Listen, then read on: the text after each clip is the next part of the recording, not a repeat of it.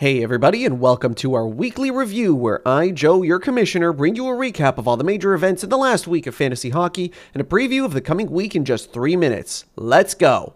Here we go! Amazing news last week as the N H L finally announced its plans for the Olympic Not a Break, finally rescheduling almost one hundred games. Yahoo finally blessed us with the news that the anticipated four-week-long Week sixteen matchup will be broken up, extending the season by two weeks.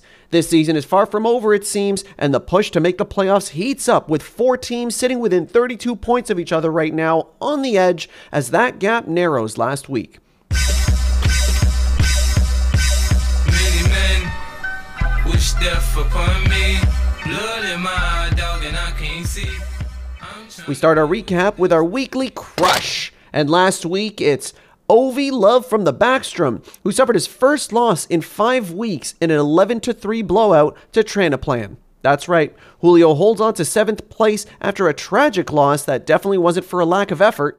Joe Pavelski put up seven points in three games, including a two-assist, two-power-play point night against Buffalo on Thursday, and John Klingberg put up four assists and three power-play points in the same game, helping Julio capture those categories.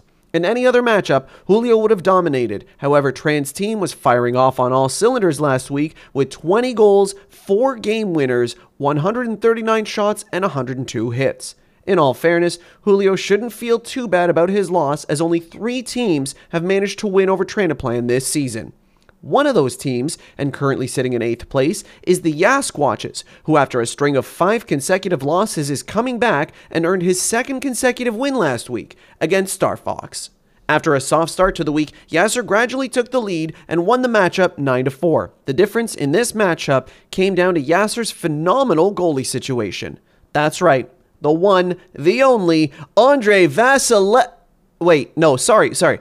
Ville Husso, who had an outstanding week with three wins, a one point three four G A A, and a nine sixty save percentage, and a shutout against Seattle, helping Yasser secure those four categories and the win. I'm sure Matt's loss last week had nothing to do with him trading away Vanacek, Lafreniere, Hartman, Mantha, and Duclair all within the week. The real question here is, can Yasser keep up his success and hold on to his playoff position as he faces Tank Nation in Week fifteen? In theory, a matchup against the tanking team should make for an easy victory, but when it reverts here, had his struggles last week against Tank Nation. Dylan ended up drawing a seven to five victory and holding on to ninth place, but couldn't take advantage of his tanking opponent and strengthen his position. Dylan gave it his all and had an astounding nine goalie starts last week, all in an effort to steal a few more categories, but only drew two W's as his goalies let in twenty-five goals throughout the week. Although he didn't win any offensive stats, Dylan did set a league record for the season last week with one hundred seven hits. Dylan finds himself only eleven points up against the tenth place team and his opponent in Week fifteen. And in tenth place is two in the Pionk, one in the Steonk, who took his third consecutive win and is ready to fight for a playoff position. You gotta fight for your right! Last week, I took the marginal win against Oriel McFlurry for the first time in five seasons to keep my playoff chances alive. This matchup was another victory for Vikos until Sunday night, when Aaron Ekblad helped me turn the tide with two assists against Seattle, and Yanni Gourde came in clutch with a goal and a five-minute penalty to capture those two categories and the victory. I rounded out my week shipping off Rasmus Dahlin and an injured Nikolai Ehlers for Sidney Crosby and an injured Erik Karlsson in return.